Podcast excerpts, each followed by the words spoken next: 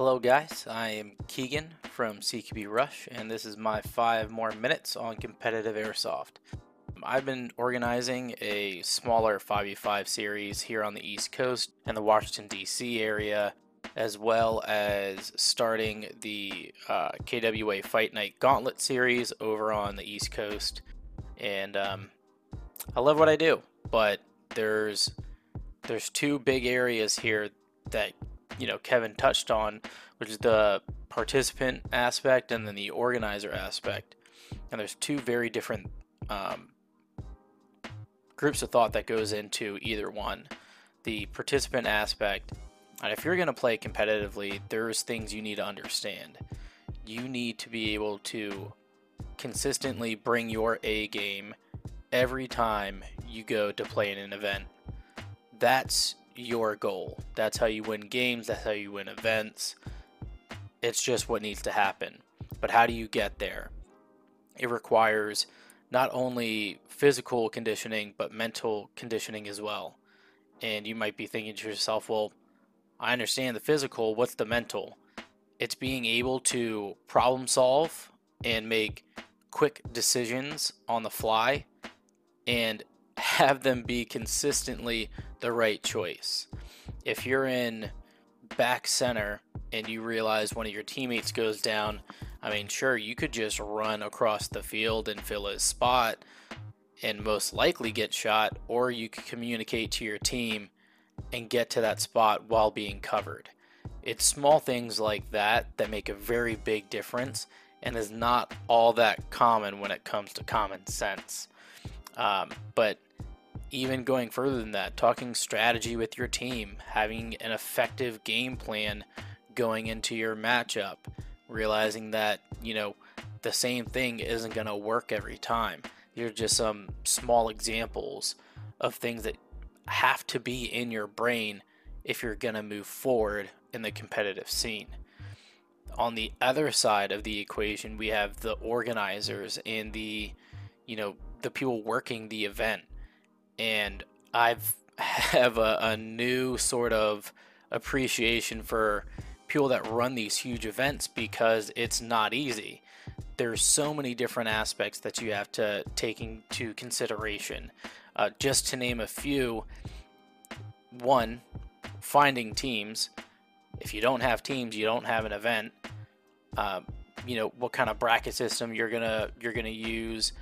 Uh, what field you're going to be at. I personally don't have my own field or storefront, so I travel from field to field um, if those fields are going to work with you, how much are you going to have to pay the field? You need refs. How much are you going to pay the refs? Or if the field is going to pay or, uh, you know, give you refs, are you paying for their staff? And if not, then the the amount you pay the field is going to be a whole lot higher because no one's going to let you use their space for free. And if they do, I mean, let me know because that's a rare commodity in itself.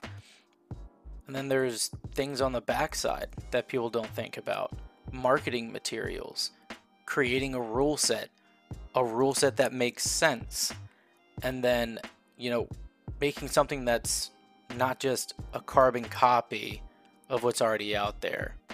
SpeedQB is a huge brand. Not everyone can just be SpeedQB. I mean, look at what uh, Jungle Ball has done. Look at what has uh, gel ball in Australia has done. I mean, don't get me wrong, the formats are very similar, but things are run way differently. Even in the UK, SpeedQB is run differently than it is here in the US. Um, and then, why are people coming to you to play? What sort of incentive system do you have for them? If there's not a good enough reason for them to come, people won't come. It's that simple. But it's all these things that kind of pile up on you and you don't realize it until, oh shit, I forgot I need this, that, and the other for this event to run smoothly. And this is only like the base level of running an event. This isn't bringing anything on a more professional level of, you know, how things are presented to the players. so that way it's in a digestible form. It's not taking into consideration, you know, at one point having commentators, what kind of um, streaming setup you can have, cameras. All of this stuff also costs a lot of money. You can't just take the emission from, you know, the teams and put it forth toward, you know, staff pay and then all the equipment, paying out the field. It's not going to be enough. Especially if you're just starting, you're not going to have the re- reputation for players to just be like, yeah, I'm going to go do that. You're going to get a small start, but that's why you have realistic goals. So I hope this kind of helps you guys understand that it's not just as easy as going out, doing it, and calling it a day. There's a lot that goes into it. And the next time you do go out to an event, you know, give feedback to whoever the organizer is. And something more than you suck, this event sucks, or this event is great. Like, I'm happy that you think it's great, but why is it great? What did we do right? Those types of things go a super long way. If you guys want to learn any more about um, me and our format, uh, you can visit us at cqb-rush.com uh, and you know get the whole rundown. And if you haven't already, head over to the KWA um, YouTube channel, KWA Insider. Get a good look at the Fight Night series and be prepared for the gauntlet because the East Coast is going to show out big. And I hope the West Coast is ready. Have a good one, guys.